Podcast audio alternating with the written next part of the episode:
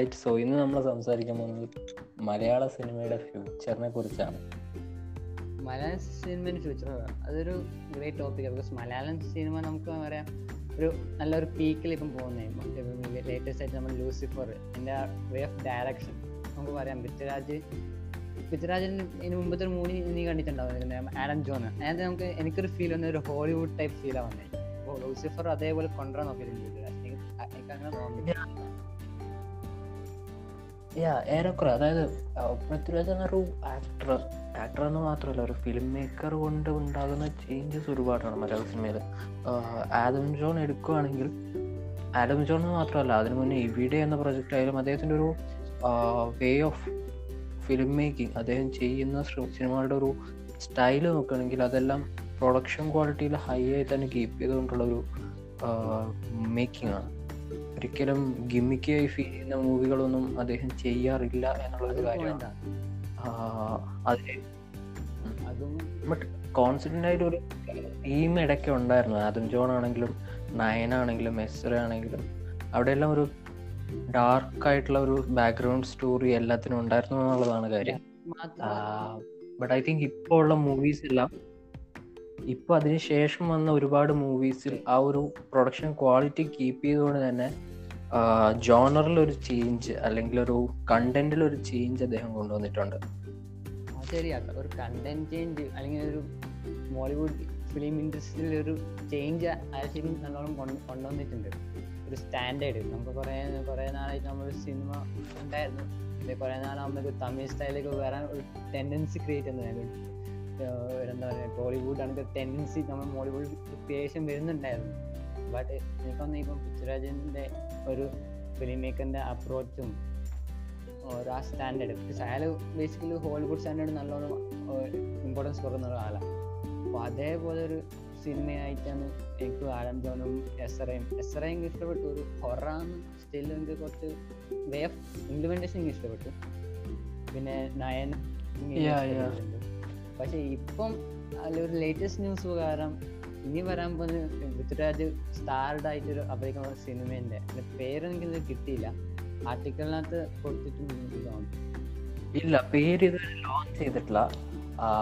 Google എന്നാണ് ആ ഡയറക്ടറിന്റെ പേര്.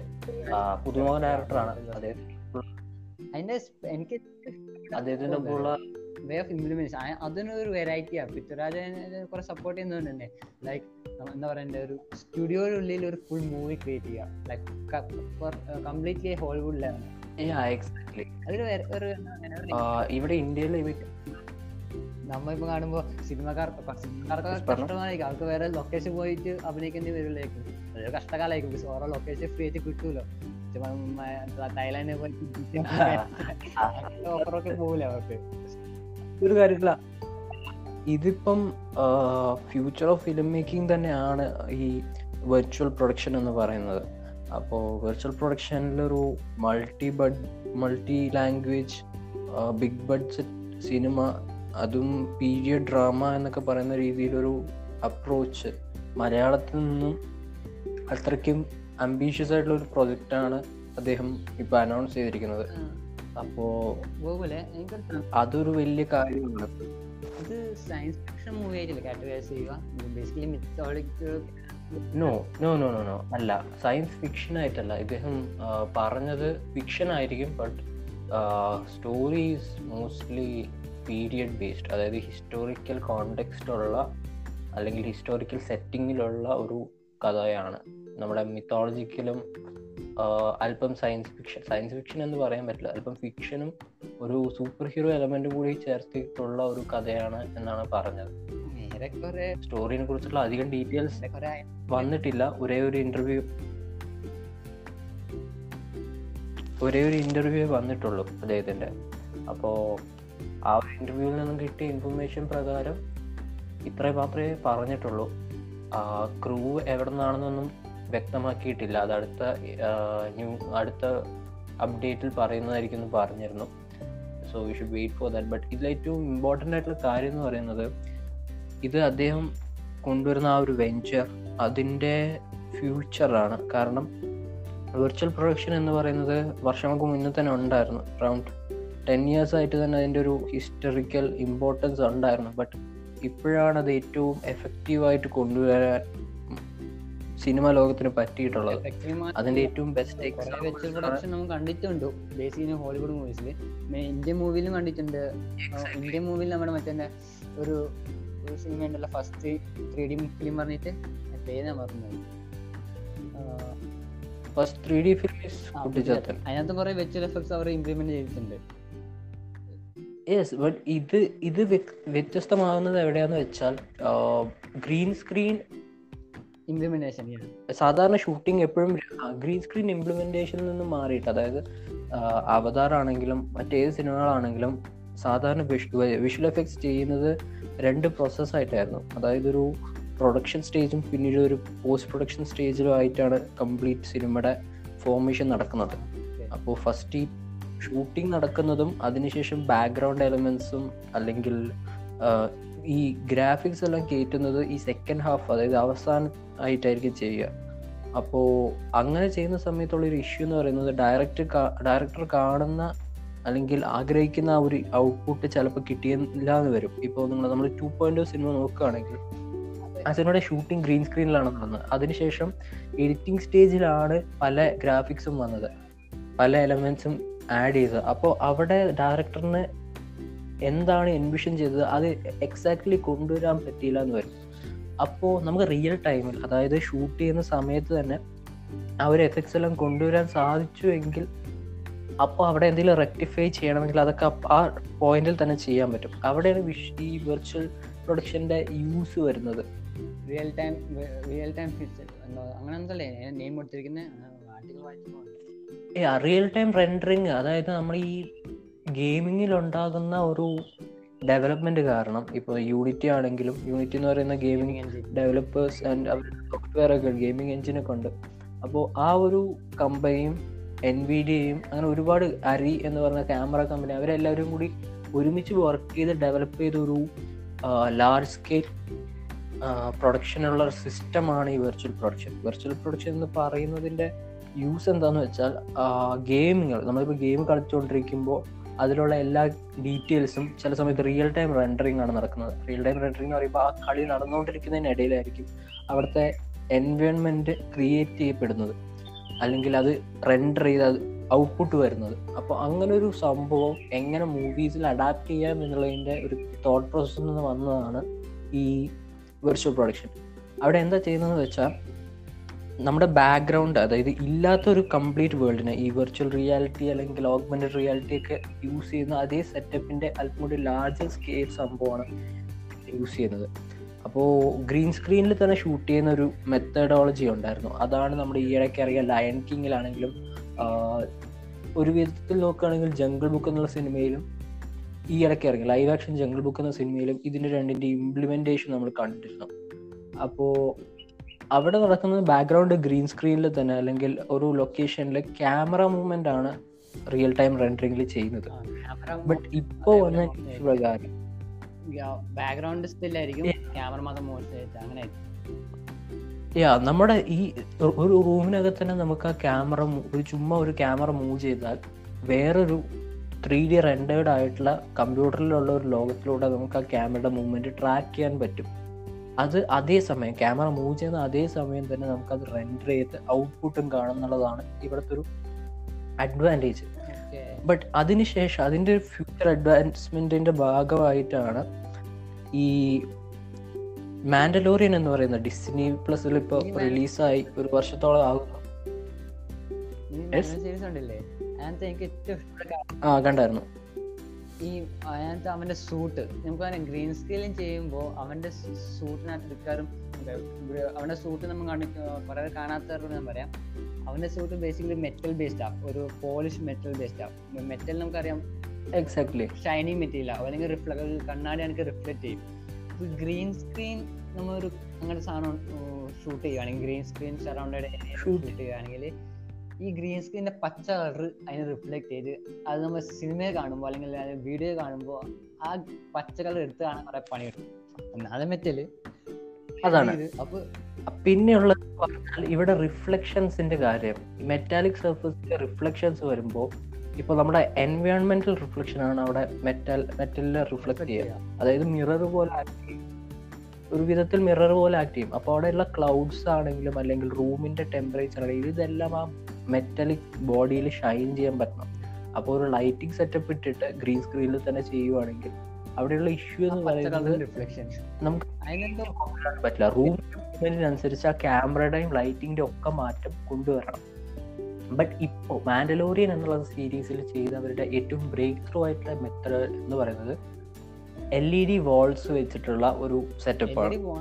അതായത് ടി വി നമ്മൾ വലിയൊരു കേവ് ടി വി വെച്ചു. അത്രേ ടി വിസുകൾ കൊണ്ട് ഉണ്ടാക്കിയ ഒരു വാൾ വാൾ എന്ന് പറയുമ്പോൾ അതായത് കംപ്ലീറ്റ് റൂം പോലെ കംപ്ലീറ്റ്ലി എല്ലാ സൈഡിലും എല്ലാ സൈഡിലും എന്ന് പറയുമ്പോൾ ഒരു വൺ തേർഡ് ഓഫ് ദ സൈഡിലും എൽ ഇ ഡി വാൾ പോലെ പണിതിരിക്കുകയാണ്. Even including the roof and ground അപ്പോൾ അവിടെ ഉണ്ടാകുന്ന യൂസ് എന്ന് പറയുന്നത് നമ്മൾ എന്ത് ലൈറ്റിംഗ് അല്ലെങ്കിൽ ഏത് ലോകത്തിലാണോ ഈ സ്റ്റോറി നടത്തുന്നത് അവിടുത്തെ കംപ്ലീറ്റ് പ്രൊജക്ഷൻ അവിടെ ക്രിയേറ്റ് ചെയ്യാൻ പറ്റുന്നുണ്ട്. അപ്പോൾ അവന്റെ എക്സാക്ട്ലി ലോകത്താണ്. ഇപ്പോൾ മാൻഡലോറി എന്ന് പറയുന്ന ഒരു ടാറ്റു എന്ന് പറഞ്ഞ പ്ലാനറ്റിൽ അല്ലെങ്കിൽ അങ്ങനെ ഒരു വേറെ ലോകത്തിൽ ഷൂട്ട് ചെയ്യുന്ന ലൊക്കേഷൻ ആണെങ്കിൽ ഇല്ലാത്തൊരു കംപ്ലീറ്റ്ലി ഫിക്ഷണൈസ്ഡ് ആയിട്ടുള്ള ഒരു ലോകത്തിലാണെങ്കിൽ അവിടുത്തെ സ്കൈ എങ്ങനെയായിരിക്കും? അവിടുത്തെ ലൈറ്റിംഗ് സെറ്റപ്പ് എങ്ങനെയായിരിക്കും? രണ്ട് സ്റ്റാർ ഉള്ള ഒരു പ്ലാനറ്റ് എന്നൊക്കെ പറയുമ്പോൾ അവിടുത്തെ ലൈറ്റ് ഡ്രാസ്റ്റിക്കലി ചേഞ്ച് ചെയ്യുന്നുണ്ട്. അപ്പോൾ അങ്ങനെയുള്ള എലമെന്റ്സ് ചേഞ്ച് ചെയ്യുന്നുണ്ട്. ആ എലമെന്റ്സ് എല്ലാം ഇവർ കൊണ്ടുവന്നിരിക്കുന്നത് എങ്ങനെയാണ്? അതിന്റെ ലൈറ്റിംഗ് പെർഫെക്റ്റ് ചെയ്യാൻ വേണ്ടിയിട്ട് completely L E D screen ആണെങ്കിൽ നമുക്ക് സ്കൈ ലൈറ്റ് പ്രൊവൈഡ് ചെയ്യാൻ പറ്റും. സ്കൈ ലൈറ്റ് എന്ന് പറയുമ്പോൾ ഏറ്റവും ടോപ്പിൽ സാധാരണ ലൈറ്റ് ചെയ്യുന്ന ഒരു സെറ്റപ്പാണ് പക്ഷെ അവിടെ എന്ന് പറഞ്ഞാൽ നമുക്ക് ഫ്രെയിമുകളുടെ ഒരു കൺസ്ട്രെയിന്റ് ഉണ്ട്. ലൈക്ക് മുകളിൽ നിന്ന് ലൈറ്റ് ഇടുമ്പോൾ നമ്മൾ ആ ലൈറ്റ് കാണിക്കാൻ പറ്റില്ല ഫ്രെയിമിൽ അപ്പോൾ എപ്പോഴും ടോപ്പ് കട്ട് ചെയ്തിട്ടുള്ള ഒരു ഫ്രെയിമിങ് തന്നെ നമ്മൾ ട്രൈ ചെയ്തിട്ടുണ്ട് ബട്ട് ഇവിടെ എൽ ഇ ഡി വോൾ കൊണ്ടിട്ടുള്ള ഒരു സംഭവം ചെയ്യുമ്പോൾ ആ സ്കൈ അവർക്ക് ഷൂട്ട് ചെയ്യാം. കാരണം സ്കൈ ഒരു ഫേക്ക് ആയിട്ടുള്ള ഒരു സ്കൈ ആണ് അവിടെ ലൈറ്റ് പ്രൊവൈഡ് ചെയ്യുന്നത്. അപ്പോൾ സ്കൈ ഷൂട്ട് ചെയ്താലും അത് ഫ്രെയിമിൽ ഇൻക്ലൂഡ് ചെയ്യാനുള്ള ഒരു ഓപ്ഷൻ വരുന്നുണ്ട്.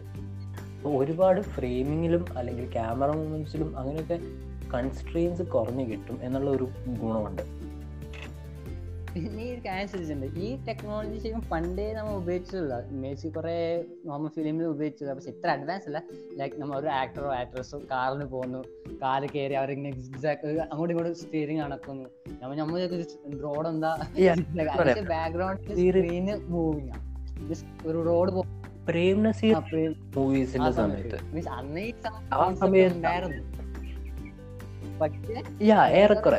സംവാട്ട് സിമിലർ ഇത് L E D L E D എന്ന് പറയുന്നത് അതിന് പകരം സ്ക്രീൻ പ്രൊജക്ട് ചെയ്യാം. ബാക്ക്ഗ്രൗണ്ടിൽ സ്ക്രീൻ പ്രൊജക്ട് ചെയ്തിട്ട് അതിലൂടെ സ്റ്റിൽ ആയിട്ടുള്ള ഒരു ലൊക്കേഷനിൽ തന്നെ ഒരു സ്റ്റുഡിയോനകത്ത് തന്നെ നമുക്കൊരു കംപ്ലീറ്റ് കാർ മൂവ്മെന്റിന്റെ ഒരു ഫേക്കിംഗ് നടത്താം എന്നുള്ളൊരു ഐഡിയ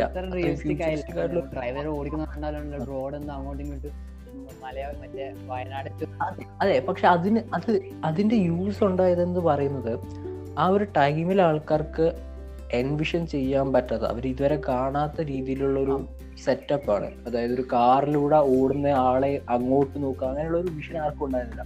അപ്പോൾ അങ്ങനെ ഒരു കാര്യം ഉള്ളതുകൊണ്ട് തന്നെ അവർക്കത് ബിലീവബിൾ ആയിരുന്നു ആ ഒരു സമയത്ത്. ആ സമയത്ത് അവർക്ക് ഇപ്പം കാണുന്ന ജനറേഷൻ അതൊരു സ്ട്രെയിൻ ടെക്നോളജി അപ്ഗ്രേഡ് ആയി.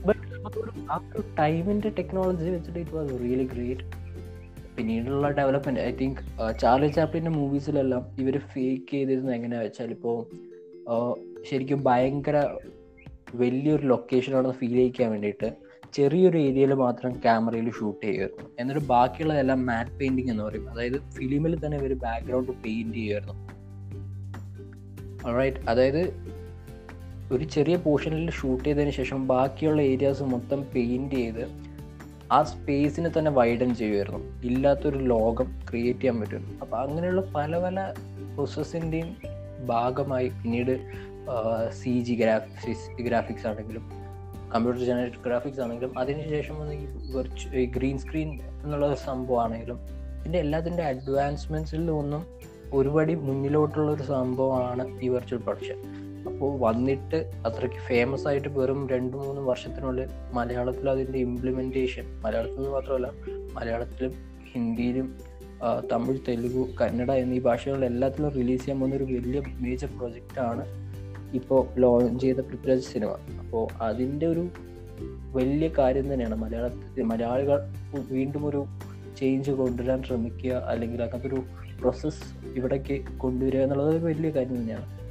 മാത്രമല്ല ഇതിന്റെ ഇനീഷ്യൽ ക്യാപിറ്റൽ ഭയങ്കര ഹൈ ആയിരിക്കും. Compare to C G technology വെച്ച് നോക്കുമ്പോൾ ലൈക്ക് ഇപ്പം ലേറ്റസ്റ്റ് ആയിട്ട് സി ജി ഒരു മൂവി എന്താ പറയണ്ടേ? നമ്മുടെ മോഹൻലാലിന് വരാൻ പോകുന്ന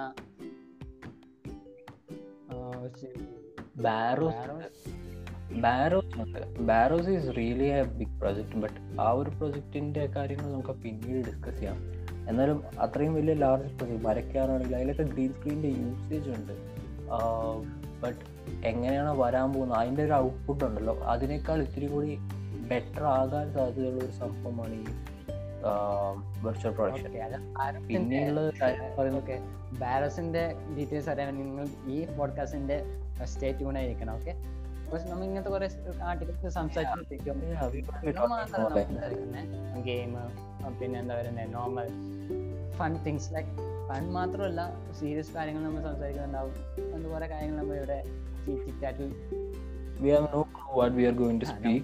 അപ്പോ സബ്സ്ക്രൈബ് ചെയ്യുക ഫോളോ ചെയ്യുക അടുത്ത എപ്പിസോഡിന് വേണ്ടി കാത്തിരിക്കുക. Anyway coming back to the point നമ്മളിപ്പോൾ സംസാരിച്ചുകൊണ്ടിരുന്ന കാര്യം വെർച്വൽ പ്രൊഡക്ഷന്റെ ഫ്യൂച്ചറാണ് അതായത് ഇപ്പോൾ മലയാള സിനിമ അല്ലെങ്കിൽ ഇന്ത്യൻ സിനിമയിൽ അതിന്റെ ഫ്യൂച്ചർ ഭയങ്കര ലീപ്പ് ആയിരിക്കും.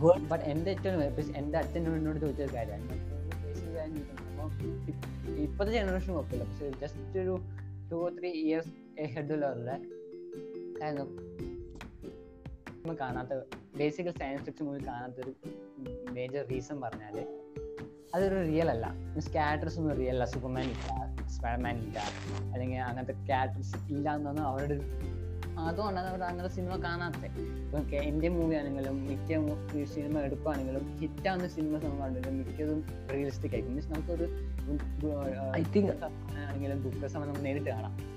ആ ക്യാരക്ടർ ഇട്ടിട്ട് ഐ തിങ്ക് അതിന്റെ അതിന്റെ ഒരു കാര്യം എന്ന് പറയുന്നത് ഇപ്പോൾ മലയാള സിനിമ റിയലിസ്റ്റിക് അല്ലെങ്കിൽ ഒരു ഫീൽ ഗുഡ് എന്നുള്ള ഒരു സംഭവത്തിലേക്ക് ടൈപ്പ് കാസ്റ്റ് ചെയ്യപ്പെടാൻ കാരണം അതൊരു പീരിയോഡിക് ഇഷ്യൂ ആണ്. നമ്മുടെ ഈ ഒരു കാലഘട്ടത്തിൽ ഇതാണ് വർക്കൗട്ട് ആകുന്നത്. ബട്ട് കുറച്ചുകൂടി കാലം കഴിയുമ്പോൾ അങ്ങനത്തെ മൂവീസിൽ നിന്നും മാറും. ഇപ്പോൾ ഹോളിവുഡിന്റെ കാര്യം എടുക്കണമെങ്കിൽ നയന്റീൻ സിക്സ്റ്റീസിന് മുന്നിലുള്ള ഒരു ടൈം എന്ന് പറയുന്നത് വെസ്റ്റ് അതായത് വൈൽഡ് വെസ്റ്റ് ഈ വെസ്റ്റേൺ സ്റ്റൈൽ ശൈലിയിലുള്ള കൗബോയ്സ് എല്ലാം ഉള്ള ഒരു സ്റ്റോറി ലൈനായിരുന്നു അവിടുത്തെ ഏറ്റവും ഫേമസ് ബട്ട് അത് കഴിഞ്ഞപ്പോൾ ഒരു നയന്റീൻ സിക്സ്റ്റീസ് സെവന്റീസ് ടൈമിലൊക്കെ ഭയങ്കര എൻഗേജിങ് ആയിട്ടുള്ള ത്രില്ലേഴ്സ് വരാൻ തുടങ്ങി. അല്പം കൂടി ഇൻവെസ്റ്റിഗേറ്റീവ് സ്റ്റോറീസ് വരാൻ തുടങ്ങി. സൈക്കോളജിക്കൽ ത്രില്ലേഴ്സ് വരാൻ തുടങ്ങി. സൈക്കോ ഒക്കെ ഇറങ്ങിയ ഒരു ടൈം പീരീഡാണ് അപ്പോൾ അതിനുശേഷം പിന്നീട് ഒരു ട്രാൻസിഷൻ നയന്റീൻ നയന്റീസ് നയന്റീൻ ഒരു ടൂ തൗസൻഡ്സ് ആ ഒരു പീരീഡ് ആയപ്പോഴേക്കും സിനിമയുടെ അപ്രോച്ച് മാറി. പിന്നീട് ഒരു അല്പം കൂടി ലാർജർ സ്കെയിൽ മൂവീസ് അല്ലെങ്കിൽ ലൈക്ക് ടൈറ്റാനിക് അല്ലെങ്കിൽ അങ്ങനെയുള്ള ഒരു മൂവീസിലോട്ടുള്ള അപ്രോച്ച് അതേപോലെ എല്ലാ ടൈം പീരീഡിലും ഒരു മൂവ്മെന്റ് ഉണ്ടാവും ഒരു ചേഞ്ച് ഉണ്ടാവും ഒരു ജോണറിന്റെ റൈസ് ഉണ്ടാവും. ഇപ്പൊ രണ്ടായിരത്തി പത്ത് എന്നുള്ള ഒരു ഇയർ കഴിഞ്ഞ് നോക്കുകയാണെങ്കിൽ സൂപ്പർ ഹീറോ മൂവീസാണ് ഹോളിവുഡിൽ ഏറ്റവും ഹിറ്റായി നിന്ന സാധനം. ഏറ്റവും കൂടുതൽ റെക്കോർഡുകൾ ബ്രേക്ക് ചെയ്തതും ഈ സൂപ്പർ ഹീറോ മൂവീസ് തന്നെയാണ്. എം സി യുവിന്റെ വരവും അങ്ങനെയുള്ള കാര്യങ്ങൾ നമ്മൾ കണ്ടതാണ്. അപ്പോൾ ഐ തിങ്ക് മലയാളത്തിലും ഇതേ ഒരു ചേഞ്ച് ഉണ്ടാകും. ഇപ്പോൾ അടുത്ത ഒരു വർഷങ്ങളിൽ ഒരുപാട് ഇൻവെസ്റ്റിഗേറ്റീവ് ത്രില്ലേഴ്സ് അനൗൺസ് ചെയ്തിട്ടുണ്ട്. അപ്പോൾ മലയാളത്തിൽ ഇൻവെസ്റ്റിഗേറ്റീവ് ത്രില്ലേഴ്സിന്റെ ഒരു കാലം വരാം. ആ ഇപ്പൊ ഈ- ഈയിടെ നമുക്ക് കണ്ട ട്രെൻഡ് അല്ലേ സൈക്കോ മൂവീസ് പറയുന്നത്. മീൻസ് ലൈക്ക് അഞ്ചാം പാതിര പിന്നെ ക്രിസ്റ്റഫൻ ക്രിസ്റ്റഫർ ക്യാരക്ടർ പറഞ്ഞ സൈക്കോ എന്ന് പറയുന്നത് പിന്നെ ഫോറൻസിക് ഒരു സൈക്കോ ട്രെൻഡിങ് ഉണ്ടായിരുന്നു ഒരു കാലത്ത്. സൈക്കോ. എന്നല്ല ഒരു ഇൻവെസ്റ്റിഗേറ്റീവ് ത്രില്ലർ അല്ലെങ്കിൽ ഇൻവെസ്റ്റിഗേഷൻ റിലേറ്റഡ്. മേക്ക് ഓവർ നടന്നിട്ടുണ്ട്. ഇപ്പോൾ സി ബി എഫ് ഐ വരുന്നുണ്ട്. പിന്നെ ആസിഫലിന്റെ ഒരു സിനിമയുടെ ഷൂട്ടിംഗ് ഈയിടയ്ക്ക് നടന്നിരുന്നു അതും ഒരു കള്ളനും പോലീസും അങ്ങനെ എന്തോ പേര്. അപ്പോൾ ഒരുപാട് പോലീസ് അല്ലെങ്കിൽ ഇൻവെസ്റ്റിഗേഷൻ റിലേറ്റഡ് ആയിട്ടുള്ള നല്ല ത്രില്ലേഴ്സിന് ഒരു ചാൻസ് ഉണ്ട് ഇനിയുള്ളൊരു രണ്ട് വർഷത്തിൽ. മലയാളത്തിൽ അത് ഇതുവരെ എഫക്റ്റീവായിട്ടൊരു അപ്രോച്ച് നടന്നിട്ടില്ല. ഒരുപാടൊന്നും നടന്നിട്ടില്ല. തമിഴിൽ ഒരുപാട് ത്രില്ലേഴ്സ് ഉണ്ടായിരുന്നു. കന്നഡയിലും തെലുഗുവിലും പോലും നല്ല നല്ല ഇൻവെസ്റ്റിഗേറ്റീവ് ത്രില്ലേഴ്സ് നടന്നിരുന്നു. അപ്പോൾ ഇനി മലയാളത്തിൽ അങ്ങനത്തെ സിനിമകളുടെ ഒരു കാലഘട്ടമായിരിക്കാം. എല്ലായ്പ്പോഴും ഇങ്ങനെ വരും പോകും. അങ്ങനെയുള്ള എല്ലാ കാലഘട്ടത്തിലും ഇങ്ങനെ ഒരു ചേഞ്ച് ഉണ്ടാകും. അത് നമ്മൾ ഇനി കണ്ടറിയണം ഏതായിരിക്കും ഇനി അടുത്ത ട്രെൻഡ് എന്ന് പറയുന്നത്. ഇതായിരിക്കും. ചേഞ്ച് വരാൻ പോകുന്ന ഒരു സിനിമ ആയിരിക്കും പൃഥ്വിരാജിന്റെ വരാൻ പോകുന്ന സിനിമ അതുമല്ല ഒരു ബേസിക്കലി ഒരു ഇനീഷ്യൽ ക്യാപിറ്റൽ ഞാൻ പറഞ്ഞ ഇനീഷ്യൽ ക്യാപിറ്റൽ നല്ല ഹൈ ആയിരിക്കും. അപ്പോൾ വേറെ ഈ സിനിമ ഈ സിനിമ മാത്രമല്ല ഡിപ്പെൻഡ് ചെയ്യുന്നത് ഈ വരാൻ പോകുന്ന ഒരു സൂപ്പർ നാച്ചുറൽ മൂവി ക്യാരക്ടേഴ്സോ സയൻസ് ഫിക്ഷനോ ഡ്രാമയോ മിത്തോയ്ക്ക് മിത്തിക്കൽ മൂവീസോ ആണെങ്കിൽ ഇന്നെല്ലാം നമുക്കൊരു ഹൈ എഫിഷ്യന്റ് ആയിട്ട് വർക്ക് ചെയ്യാം. അത് നമുക്ക് പണ്ടത്തെ ഞാനിപ്പം പത്താം ക്ലാസ് പഠിക്കും പത്ത് ഒമ്പത് പഠിക്കും ഞാൻ എനിക്കൊരു സപ്ലിമെന്ററി ഹിന്ദി സപ്ലിമെന്റ് ഞാൻ പഠിച്ചത് എന്താ? മഹാഭാരതി രാമായണയാണ് ആ ടീച്ചർ കാണിച്ച മെത്തേഡ് യൂട്യൂബിൽ വീഡിയോ കാണിച്ചില്ല പക്ഷെ യൂട്യൂബിൽ നമ്മൾ വീഡിയോ കാണുമ്പോൾ ആ സമയത്ത് ടെക്നോളജി വെച്ച് നോക്കുമ്പോൾ എന്താ? ആപ്പത്തെ അർജുനും ദുര്യോധനും അമ്പ് ചെയ്ത് കളിക്കുന്നു. അമ്പ് ചെയ്യുമ്പോൾ അമ്പ് പോകുന്ന ഒരു ഫിസിക്സ് ഒരു എന്താ പറയണ്ടേ? നമുക്കൊരു ഞാൻ പറഞ്ഞില്ലേ പണ്ട് കാലത്തെ ടെക്നോളജി ഇപ്പോഴും വെച്ച് നോക്കുമ്പോൾ നമുക്കതൊരു അബ്സർവ് ചെയ്യാൻ പറ്റുന്നില്ല. റിയൽ ആ ഉണ്ട് ഉണ്ട്. ഐ തിങ്ക് അല്ല അതിപ്പോൾ ഡെവലപ്പ് ആയി വരുന്നുണ്ടല്ലോ പക്ഷെ ഇങ്ങനത്തെ ഒരു ടെക്നോളജി അപ്ഗ്രേഡ് ചെയ്യുമ്പോൾ നമുക്കിപ്പോൾ റീമേക്ക് ലൈക്ക് കുറെ സിനിമ റീമേക്ക് വരുന്നു. റീക്യാ പണ്ടത്തെ മിത്തിക്കൽ ഹിസ്റ്ററി ആ അമ്പയുടെ ഫിസിക്സ് കറക്റ്റ് ആ ഒരു പഞ്ച് ഫീലിംഗ് നമുക്ക് കിട്ടും. ആ വാല്യൂ ആ ക്യാരക്ടറിന്റെ വാല്യൂ നമുക്ക് ഇംപ്ലിമെന്റ് നമ്മൊരു സിനിമയിൽ ഒരു വരുന്നൊരു ഹാപ്പിനെസ് ഒരു അടിപൊളിയായിരിക്കില്ലേ യാ ബട്ട് നമ്മളിപ്പം ഓൾഡ് സിനിമാസ് എന്റെ ഒരു അഭിപ്രായത്തിൽ ഓൾഡ് സിനിമാസ് നമ്മൾ അതിന്റെതായ ആ ടൈം പീരീഡിൽ ഉണ്ടായിരുന്ന ടെക്നോളജീനെ മാനിച്ചുകൊണ്ട് കാണുമ്പോൾ അത് അത്തരം ഫീലിംഗ് എനിക്ക് ഉണ്ടായിട്ടില്ല. ബട്ട് സാധാരണ ഓഡിയൻസിന് ചിലപ്പോൾ അങ്ങനെ ഒരു ഫീലിംഗ് ഉണ്ടാവാറുണ്ട്. അപ്പോൾ ഐ തിങ്ക് നമ്മൾ നമ്മളിപ്പം ഫ്യൂച്ചറിൽ ഇനിയിപ്പോൾ എടുക്കാൻ പോകുന്ന സിനിമകൾ ഏതാണെങ്കിലും അതിൽ ഈ റിയലിസം എന്നുള്ള ഒരു എലമെന്റിനെ കീപ്പ് ചെയ്തുകൊണ്ട് ബാക്കിയുള്ള ജോണേഴ്സിനെ അപ്രോച്ച് ചെയ്യുമ്പോൾ ഉണ്ടാകുന്ന ഒരു ഡെവലപ്മെന്റ് വളരെ വലുതായിരിക്കും.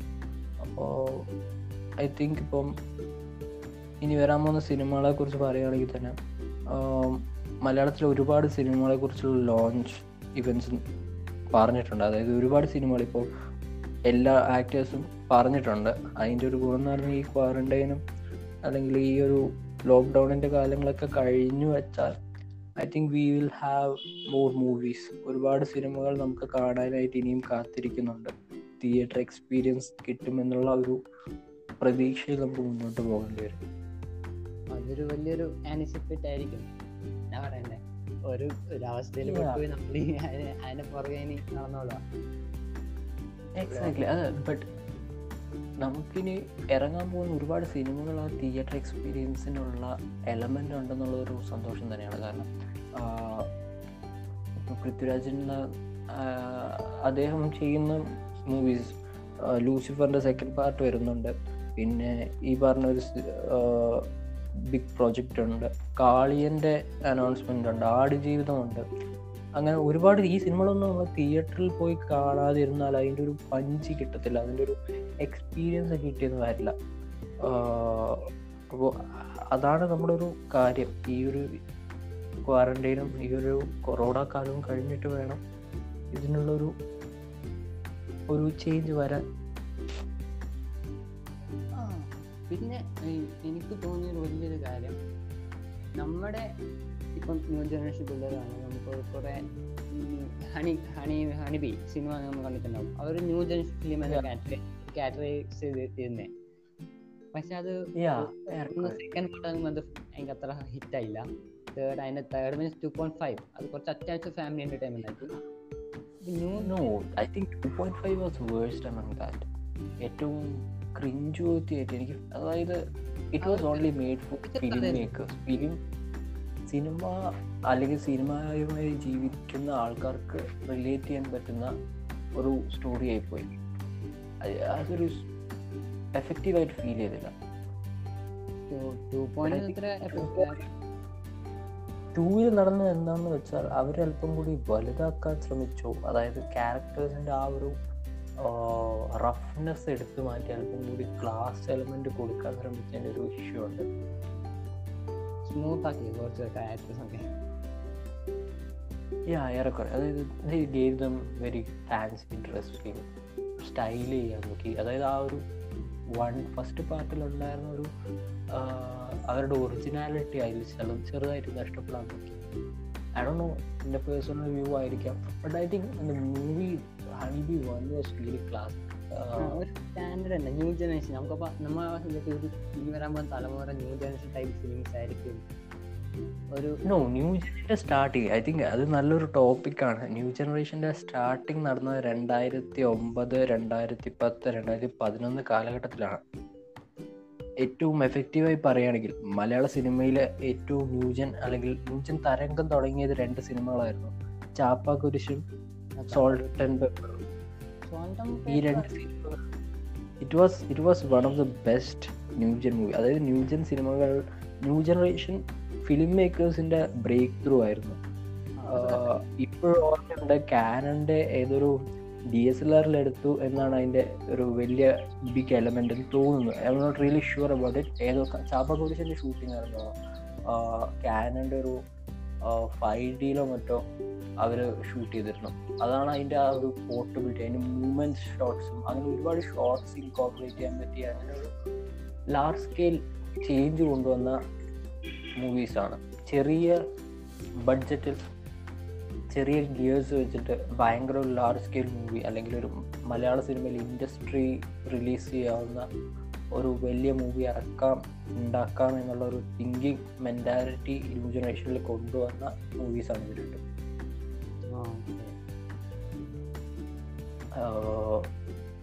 ഐ തിങ്ക് അതിന്റെ ഒരു വലിയ